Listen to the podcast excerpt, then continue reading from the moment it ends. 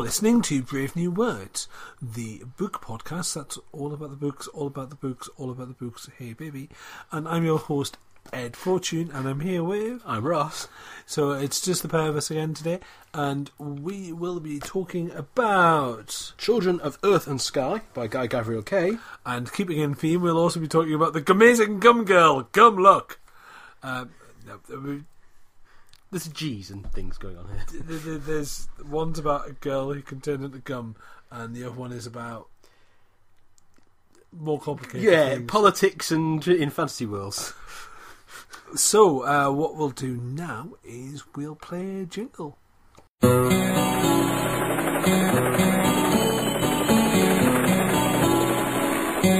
Across the world, 24 hours a day.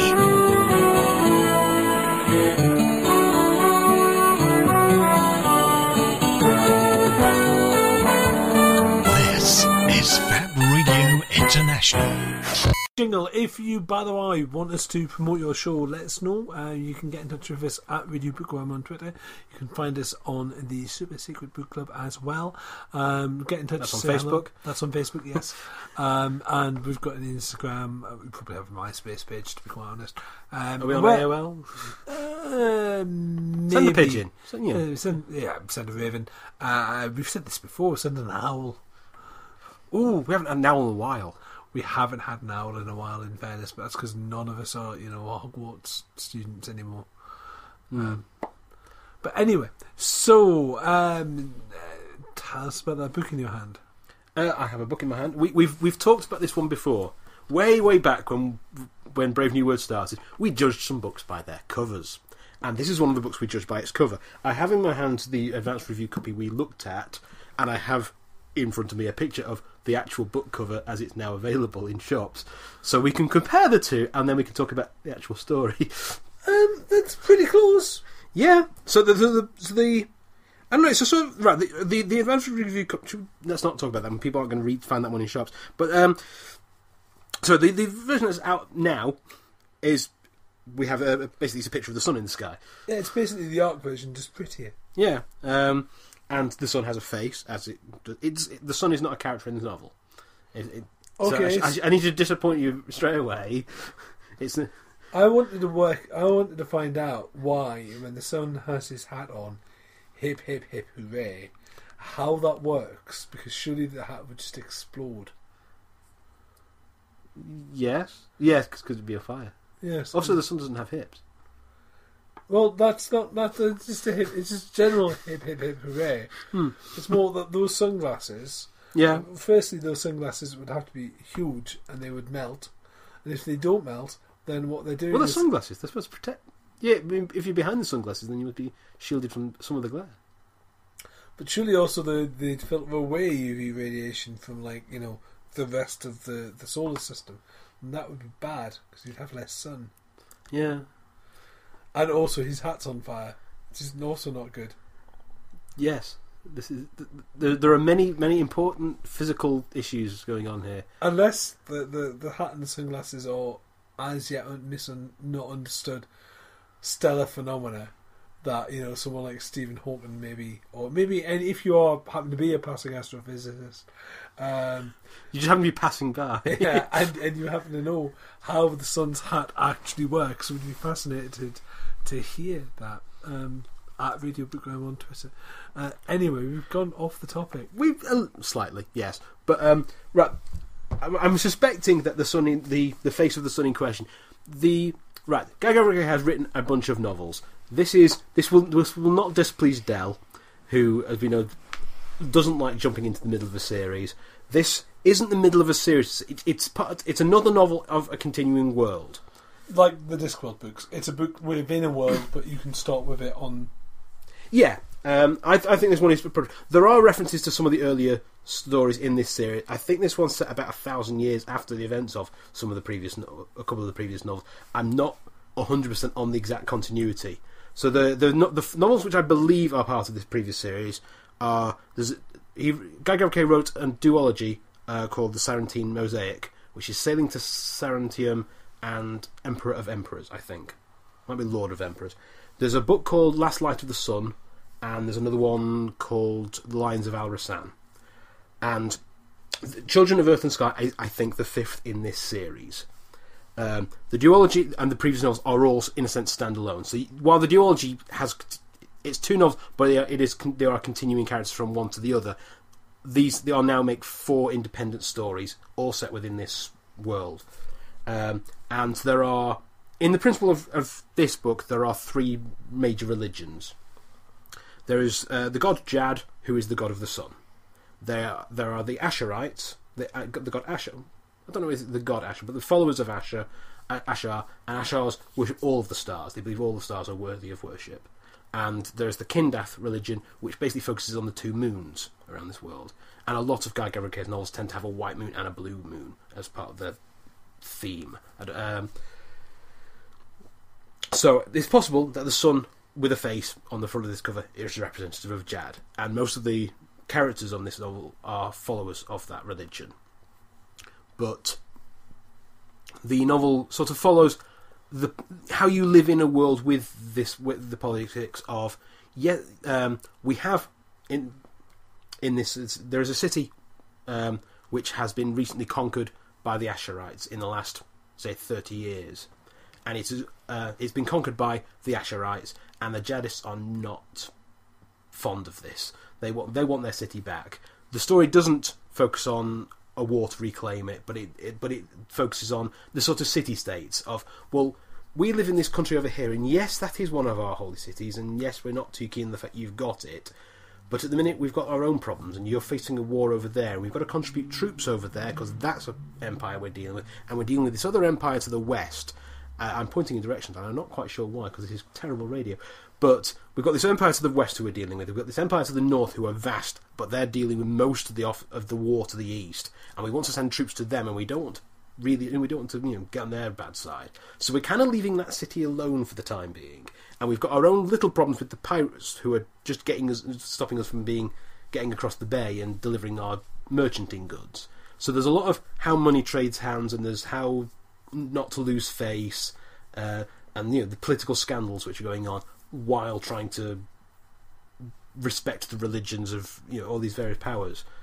In terms of the actual characters, it's a lot of these are small characters who play their part in history, but it's, I don't know, you imagine a lot of fantasy novels as this is the person who will take down the evil empire and so on, and because yes, there is sort of taking down of empires here or there, but these are people who have their own little role to play in it, but aren't the whole of the story themselves. So it begins with a city of intrigue. I think this is sort of an analogue to Italy of the Renaissance. Okay. And the city is... The rules of the city are a council who have their secret meetings on occasion. These are publicly known rulers, but there are also some of them in this council, and they make certain decisions which will affect... We are sending an ambassador to such and such. We are sending with them a servant who is a spy. That sort of thing.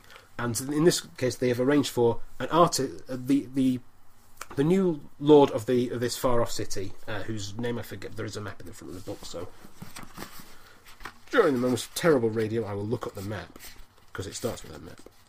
Maps are always nice. Maps are always maps. The city is now called Asharias or Asharias. That's a nice map. It's a nice little map. I'd want a version of that on my wall. Coloured in with... Yeah, coloured in, but still. It's got a son. The son's got a moustache.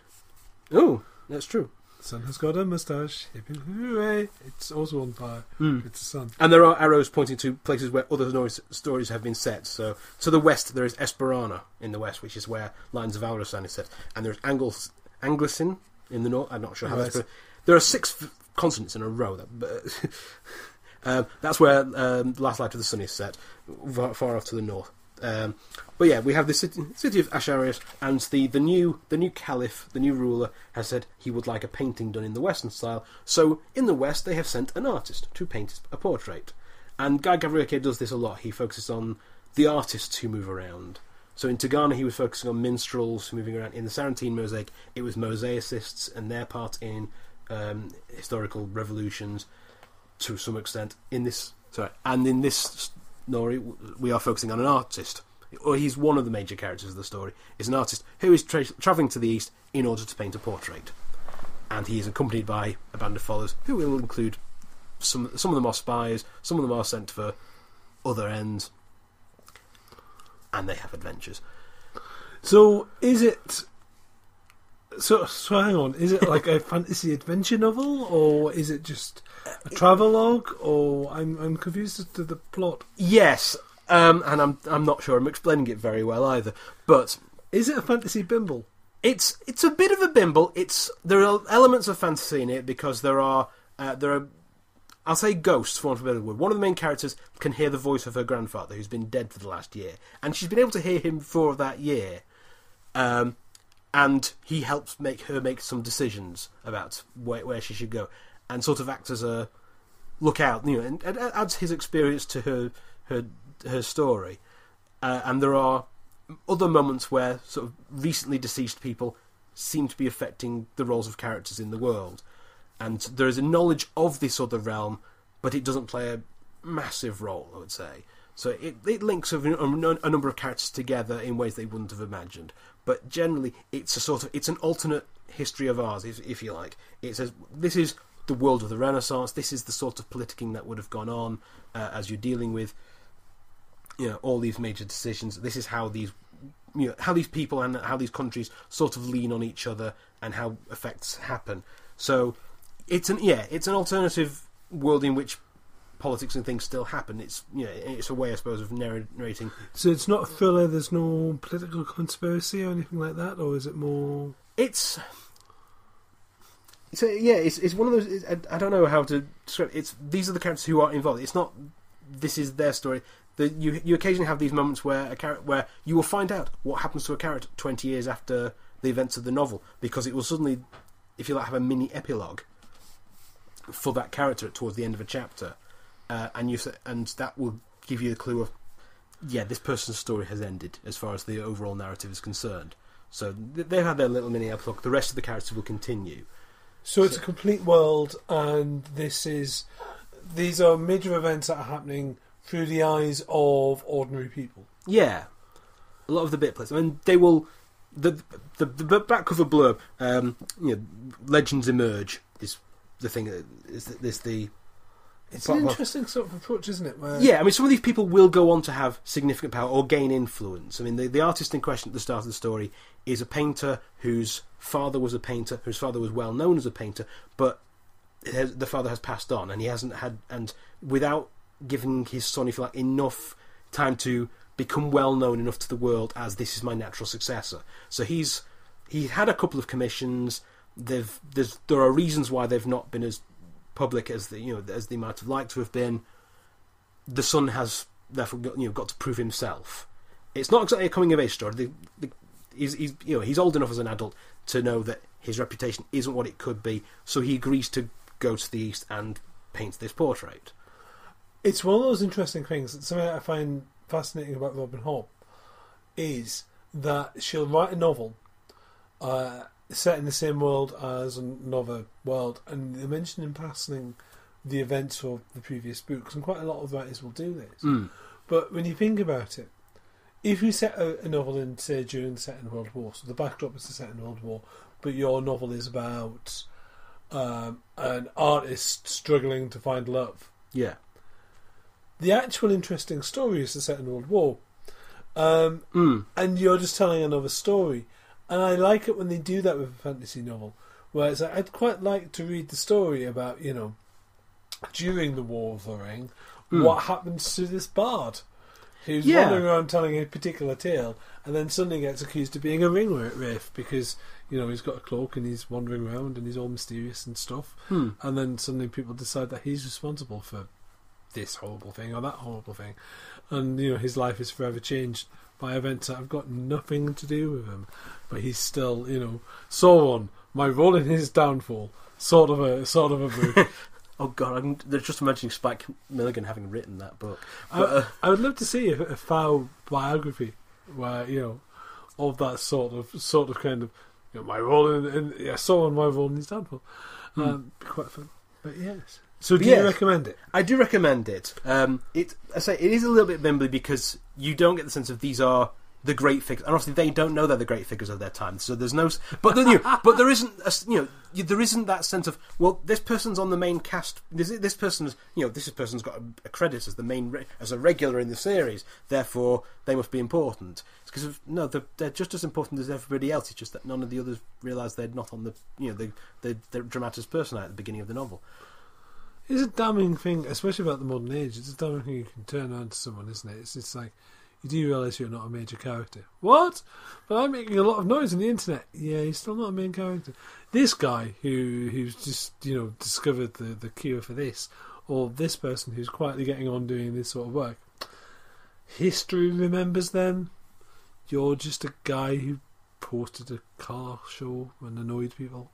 Or whatever. Yeah, but the nice thing about sort of the fantasy worlds like this is that you can tell the story how you want to. You're not forced to tell it as it happened historically. So this is a story which is influenced by Renaissance, Mediterranean. I'm assuming from among things the map and description of coastal seas and things.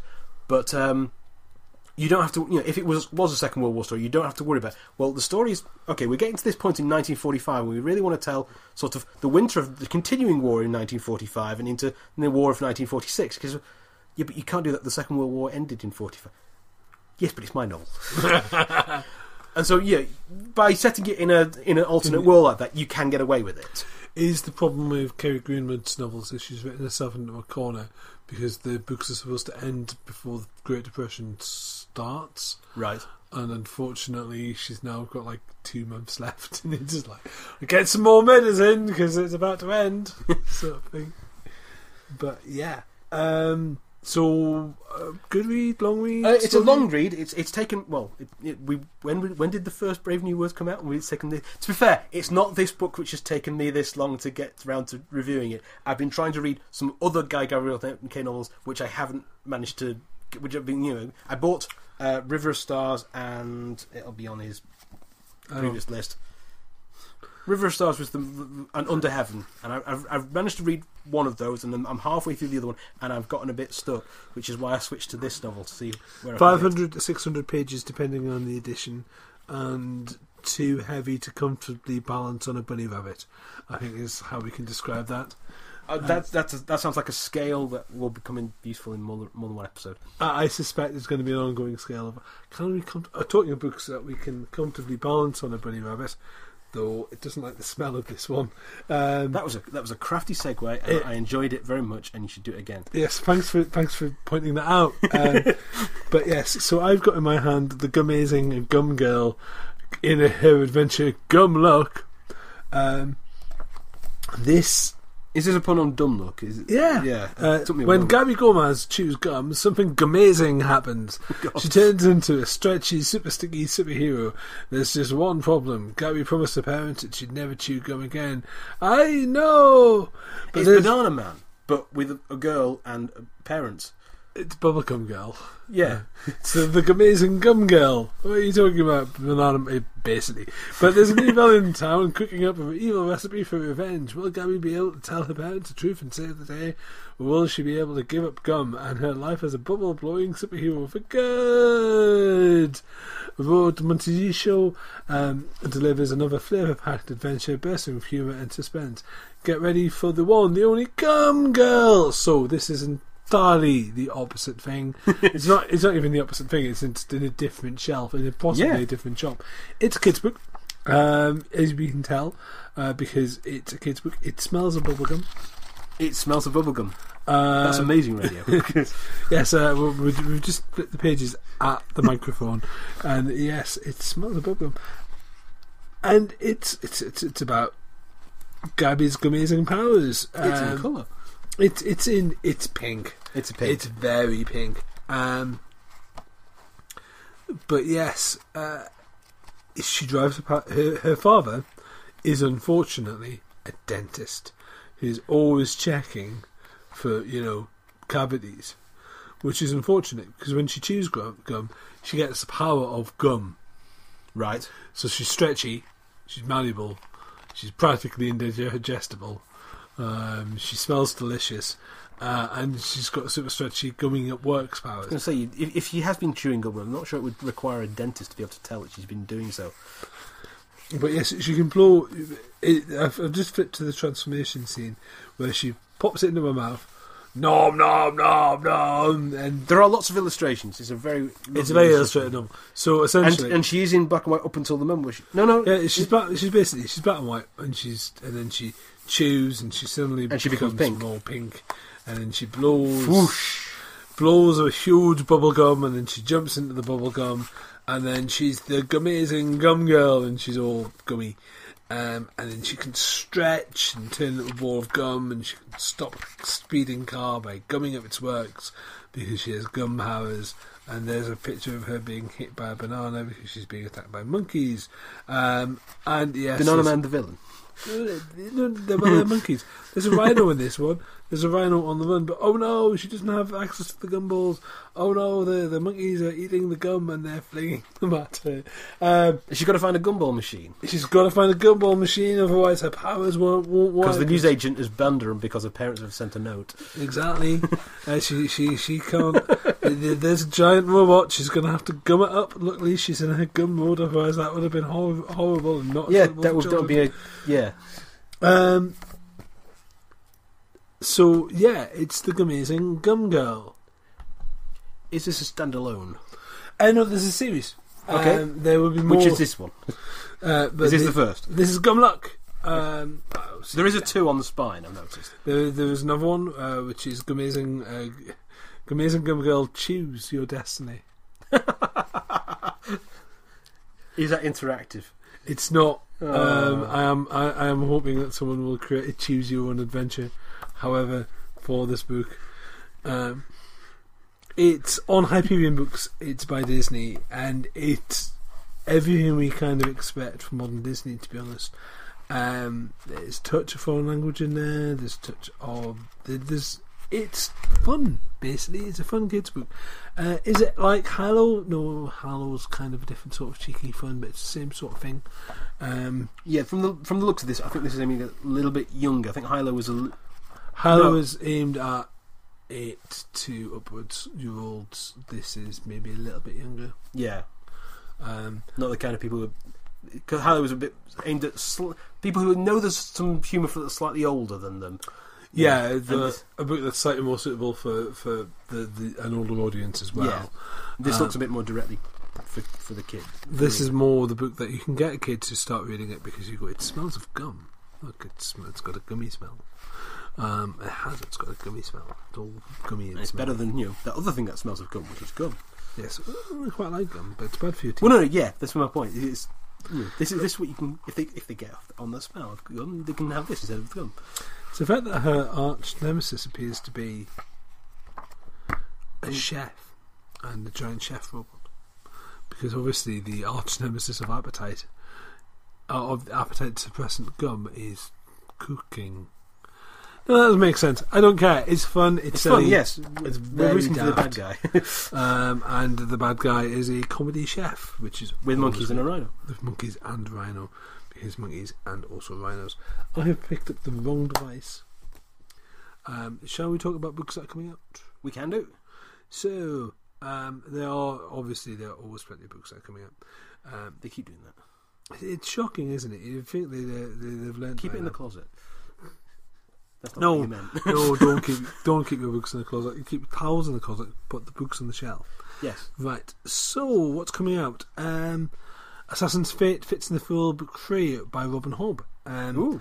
Is the third part of her latest series, which involves Fitz and the Fool. And this is the one that starts to tie together the Land of the Elderlings, the whole stuff from the Life Ship Traders books, what's going on with the dragons and the live shipwood stuff, all of that. Essentially, Fitz is going to head towards the Rainwilder River, onto the Pirate Isles. All of that, all will finally be revealed. Also, lots of threads weaving together. What the heck's going on with Bea, which is his daughter? The whole shebang. Finally, towards the end. Which is cool. We talked about this on the last show very briefly. Beren and Luthien. all coming out, by J.R.R. Tolkien, still releasing books to this day despite the fact he's been dead for some time. Yeah. Actually, it's been edited by Christopher Tolkien, his son, who is also his archivist, and it's been illustrated by Lord of the Rings movie illustrator and general illustrator Alan Lee.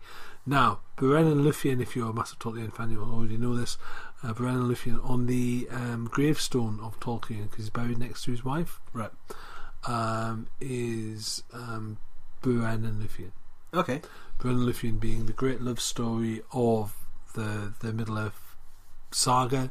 He told the story many, many times in many, many different ways, but it's essentially the story of a human mortal man who falls in love with an elvish princess. Okay. And their love story and their separation and their heartache. And yes, it's repeated as a motif. Yeah, I was just wondering whether or not it was sort of, I don't know what the phrase, based on a true story. I wasn't thinking sort of allegorical. Tolkien. It's not a sort of Tolkien analogy for his relationship with his wife. Then. Tolkien moved the woman who had become his wife, and there were complications where essentially they were very young. Her guardian essentially forcibly separated them. He went off to serve in the war, came back, and basically said, "Still love you." And she was like, "Well, kind of in the process," and they ended up together. Long story short, they ended up together. There's more to it than that, but it's worth finding out the story yourself, to be honest, rather than me bimbling on and saying this happened and that happened. Probably getting some of the facts wrong, but yeah, he had in his life an actual love story. That was how he met his wife, and it's clearly the inspiration for the great lays and love stories that he wrote into his work. That was basically the question I was asking. Tatterdemalion, which is by Sylvia V. Lindstedt and Remus Stein, is coming out in May as well. It's on Unbound, which is kind of like a crowdfunding book service. You write a book and you get it printed. Stuart Ashton's has got one coming out. He's got a sequel to, I think this one's called Flickering Ghost Skeletons or something like that. But it's a sequel to old games you've never heard about. His first book, Old Games You've Never Heard Of, is full of bad old games, terrible old games you never heard of. Right. He's doing a sequel, which is Terrible Old Games You Never Heard Of too, and it's 8-bit games rather than ET and all that nonsense. It's 8-bit European console and home computer games. Right. Okay. Because it was during a time where anyone could write a computer game fairly easily if they needed a language, and most people shouldn't have. Okay, yep. So there's an awful lot of very badly designed, very badly thought out games which people can be appropriately hilarious about. Tatterdemalion, anyway, is also on Unbound. It's a post-apocalyptic book, but it's like a post-apocalyptic fantasy folklore novel, so it's kind of like, the way I was looking at Tatterdemalion, and the way it looks like is it looks like a series of prog rock covers, where it's like a post-apocalyptic world which is turned into a fantasy world sort of thing. Okay. Like everything has become twisted and strange, so it might as well be a fantasy world. And you've got weird mutant mushrooms and this sort of thing. And the tale is apparently weird, and looks good. Talking of weird, there's Rafa Weird, which is a tale of a British town that's been left alone since Elizabeth I.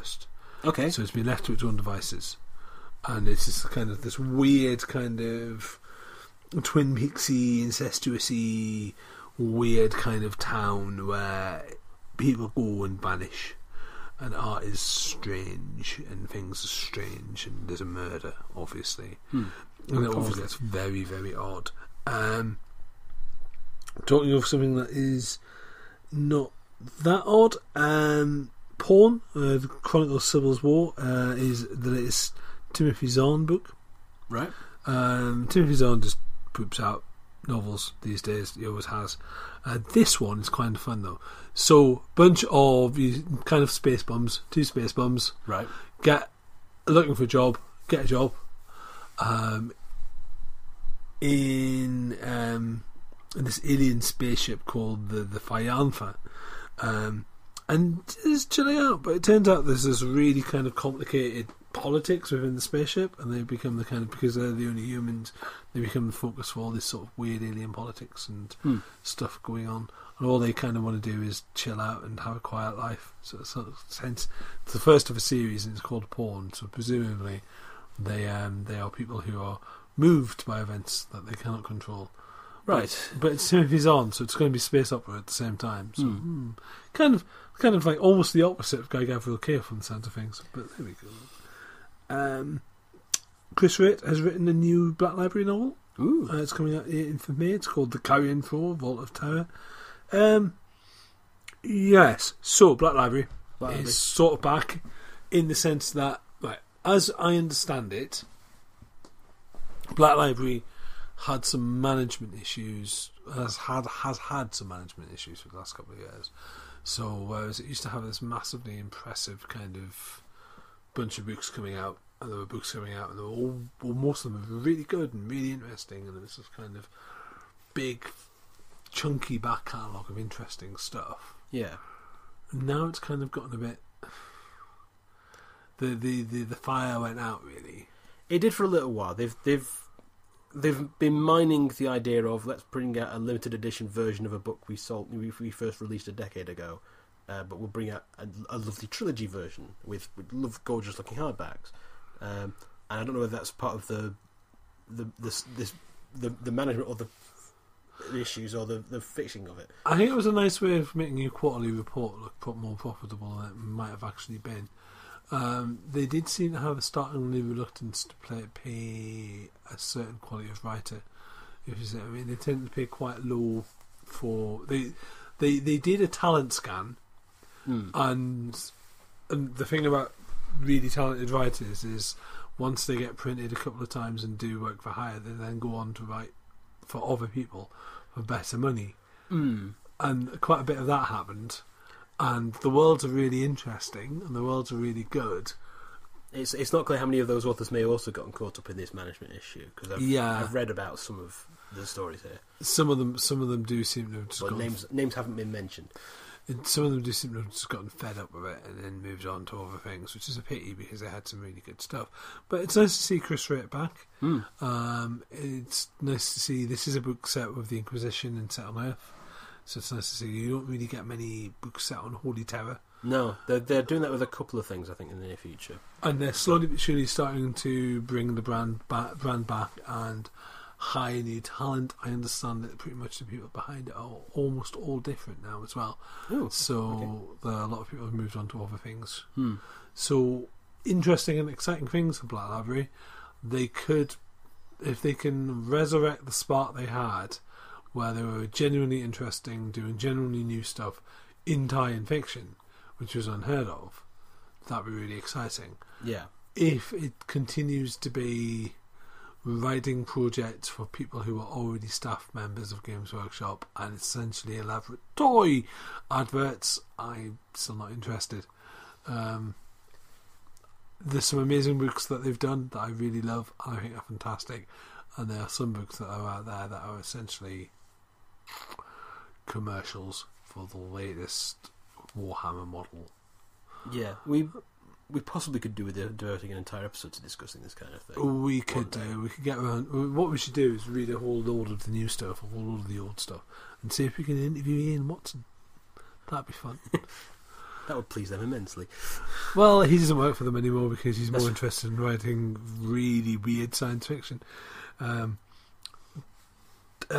All the books that are coming out, talking of weird science fiction, no, it's not really. It's not science fiction at all. I'm just looking at what else I've got here. Slain, the Britannia Chronicles, Psychopomp, more Slain all the time, 2000 AD, Slain, Guy with an Axe, punching stuff, always entertaining. So is that novels or it's comic books? Comic book, it's comic book. There have been Slain novels. There have been, actually, haven't there? Have there been? Because when Solaris was an extension of Black Library, was being part of the publishing, they did Slain novels, I think. Yeah, they did Judge Dredd novels as well. Al Ewing wrote some Judge Dredd novels that were surprisingly good. I say surprisingly good. Al Ewing's really good. like you're just kind of expecting something more pulpy, and he actually got really into it. Sarah Lotz is a new horror novel. It's called The White Road. It's about a guy called Simon Newman who's a extreme sports person, and they look out on YouTube and do some really cool extreme sports stuff and become really famous, and then they decide to do an Everest journey. Right. The book's called The White Road, and the reason it's called The White Road is because the path of Everest is strewn with corpses. Yep. As people go up there and fail. Yeah.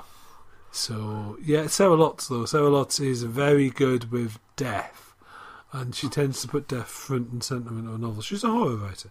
Okay. And she's one of those things, because we've talked about this before, but one of the differences between, because horror and crime are the same genre, just different ends of the same spectrum, because the genre is death. Yes, one of them tends to be before it happens, one of them tends to be after it happens. Ish, but it's more our relationship and our fear of death. So so The White Road is a book that has death front and centre, because it's about a guy who's about to go up a mountain whilst also being haunted, it seems.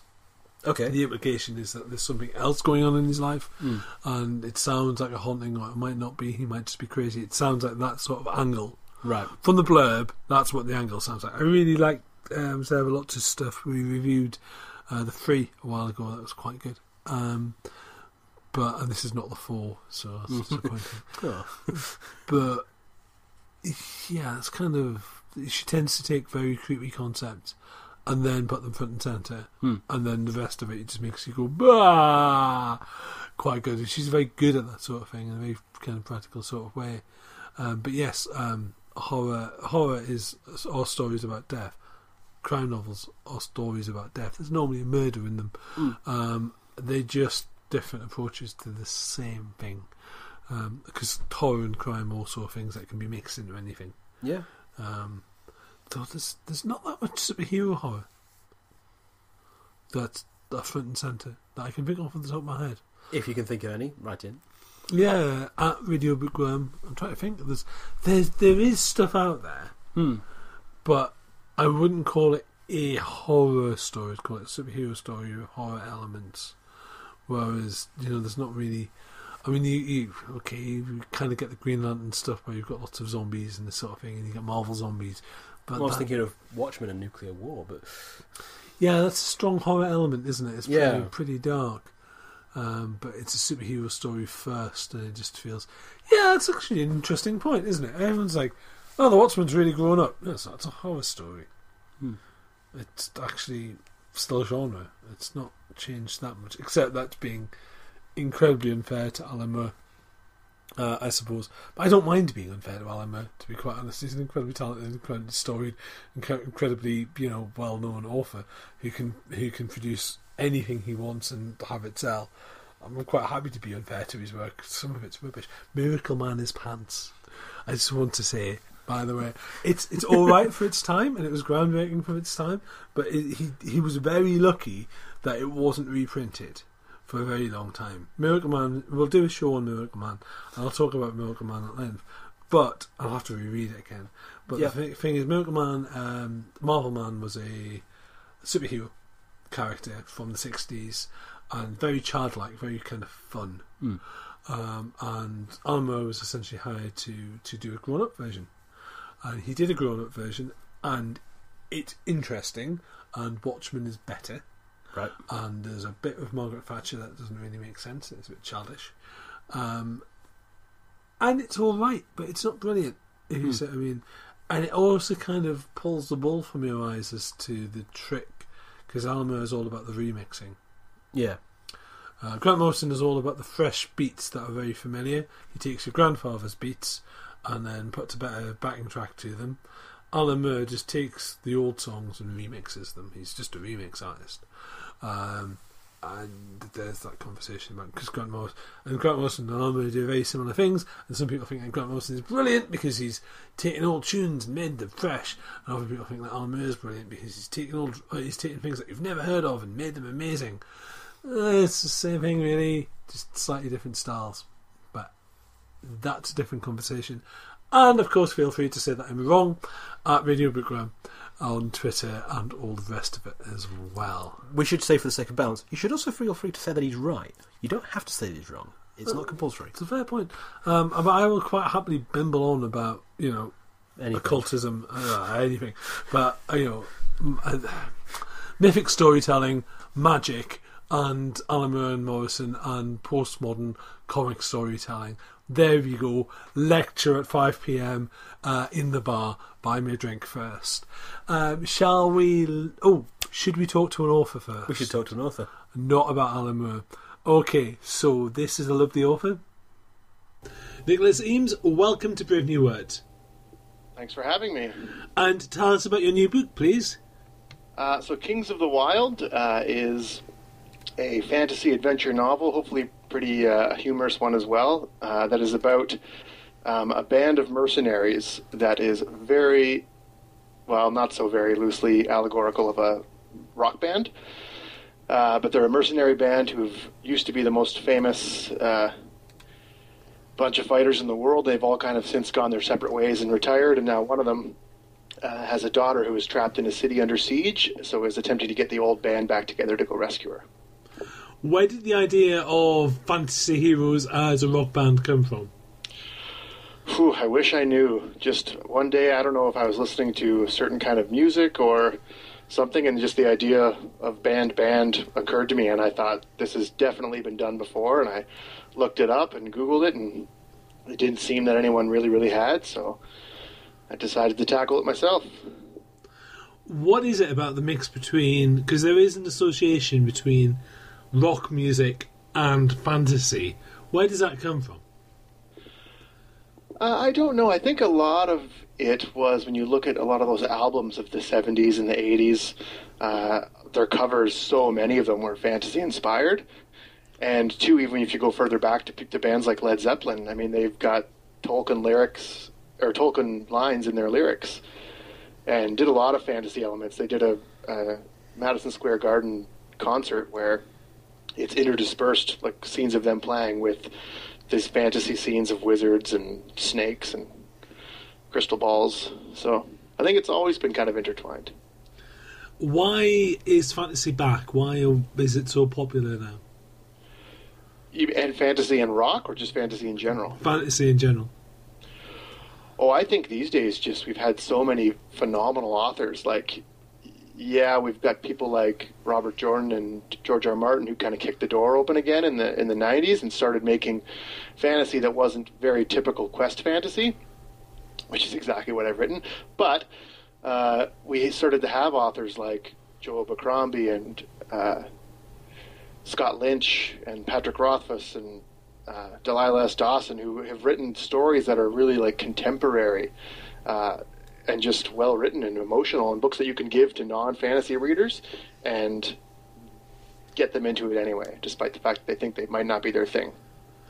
With Kings of the Wyld, did you stop and, like, compare various characters to real-world rock heroes? I mean, who is Clay Cooper if he was a rock hero, and who's the drummer? Well, Clay... was probably the most, like, I didn't exactly have anyone based on him. The drummer is 100%, God, his name's eluding me at the very, very moment. The drummer for Led Zeppelin. Okay. I can't recall his name. But so much based on him. And in fact, when I wrote, Matrick is the character's name who's based on the drummer. And when I wrote his major fight scene in the book, I just put the song Moby Dick on repeat all day while writing it. So what's next? Well, whereas the first book kind of emulates the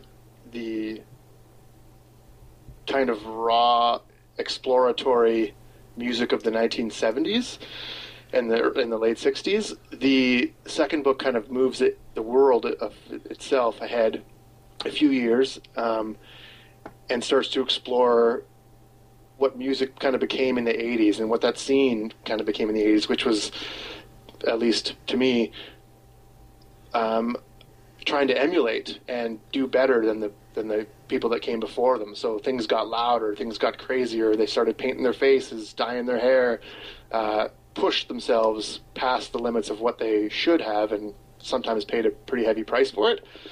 And then a lot of the music too was also very like hard on your sleeve.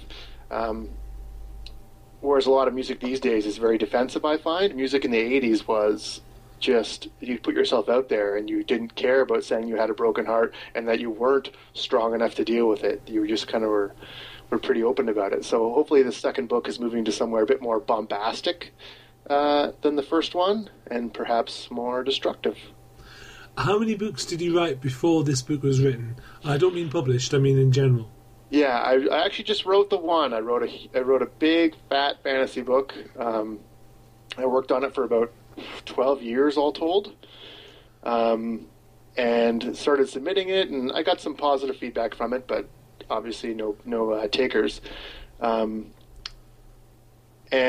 then I ended up splitting it in half and refining the first book, and I actually came up with the idea for Kings of the Wyld. A year before I started writing it in earnest, I came up with it. I wrote the first 3 chapters, which remain pretty much unchanged as to what they are today, and then put it aside for another year as I worked on my other book, because I just thought it was definitely going to be the one. And then eventually, while I sent that out the next time, I kind of made myself feel better about getting rejected a lot by writing something new. And as I was writing this something new, I realized that I learned a lot of lessons from that old book. And for the first time, probably, I was writing with my own voice as opposed to trying to emulate the authors who I loved so much. So it definitely felt like a night and day experience. Will you ever return to those original works, or have you learnt your lessons and are now going to have to rewrite them? Well, it would probably have to be largely rewritten. I mean, I have gone back and read some of it, and parts of it I am exceedingly proud of. I mean, I was working on it, and I was capable as I was at the end as I was at the beginning of Kings of the Wyld, but it just had a lot of flimsy ideas. It was like this mammoth standing on top of teacups that couldn't really hold it up. And plus, I've pilfered a lot of names from it, so I'd have to change those too. Does a writer's work ever stop? Do you ever see a point where you will stop writing? I think I'll probably always plug away at it. I mean, a lot of it depends on whether, depending on when I can make a career of it, isn't necessarily up to me. But I'm sure as heck going to try. What I'd really like to do is, like, ultimately write I'm able to write at my own pace, as opposed to anyone else's, and explore some other kinds of writing. I'm a pretty huge fan of video games. And I would really, really, really love to write for video games someday as well.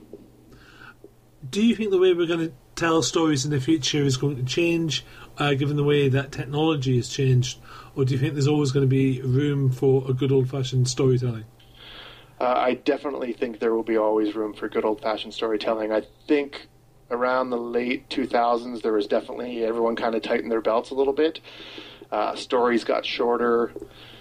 Things got a bit more like just based on like what had succeeded before, where I think nowadays people are starting to expand a bit more and take a few more chances with what they're willing to publish.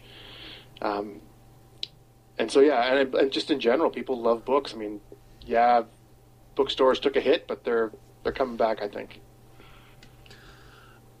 What stories inspired you to write? A huge part of what inspired me to write was the book The Lies of Loch Lamora by Scott Lynch. It was probably the first book I ever read, and I have lots of books that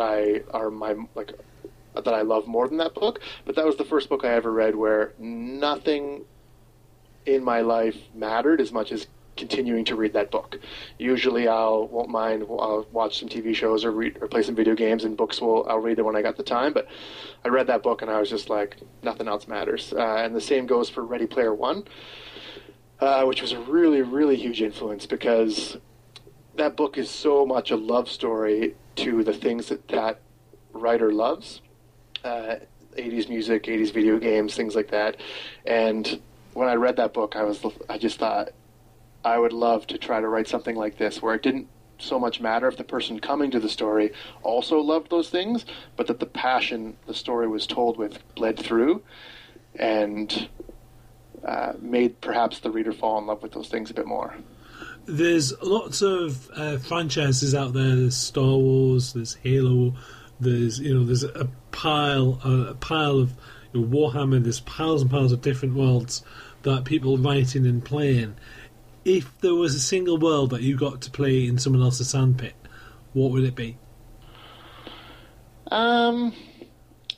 Well, these days I would have to go with good old Lord of the Rings. Just yesterday I found some old art books of mine downstairs, and I was leafing through some of these old paintings, and it was just beautiful, and plenty of peaceful and beautiful places in that world where you don't necessarily have to be involved in fighting or intrigue. Some odd questions just to kind of round this all off, if you don't mind. Yeah, of course. Firstly, if you got to rescue one piece of art, and it can be anything, and that would survive until the end of time, basically the end of the sun, what would it be? Okay, can I give a slight two-part answer on this? Of course. I feel like I should shout out my favorite book of all time, which is Guy Gavriel Kay's Lord of Emperors. It's part two of a series, but I consider it the greatest book ever written by a human being. That said, I would save a Final Fantasy video game. Because I think Final Fantasy, and I've been contending this, not really to anyone out loud, but for a long, long time, is the summation, I think, of human creativity. And some people may be like, you're an idiot, but there's so much beautiful, beautiful art involved, whether it's the art that makes it into the game or the art that was part of the concept. Unbelievable music. The only time I've ever been to the symphony, I've been to see Final Fantasy, and I've seen it multiple times.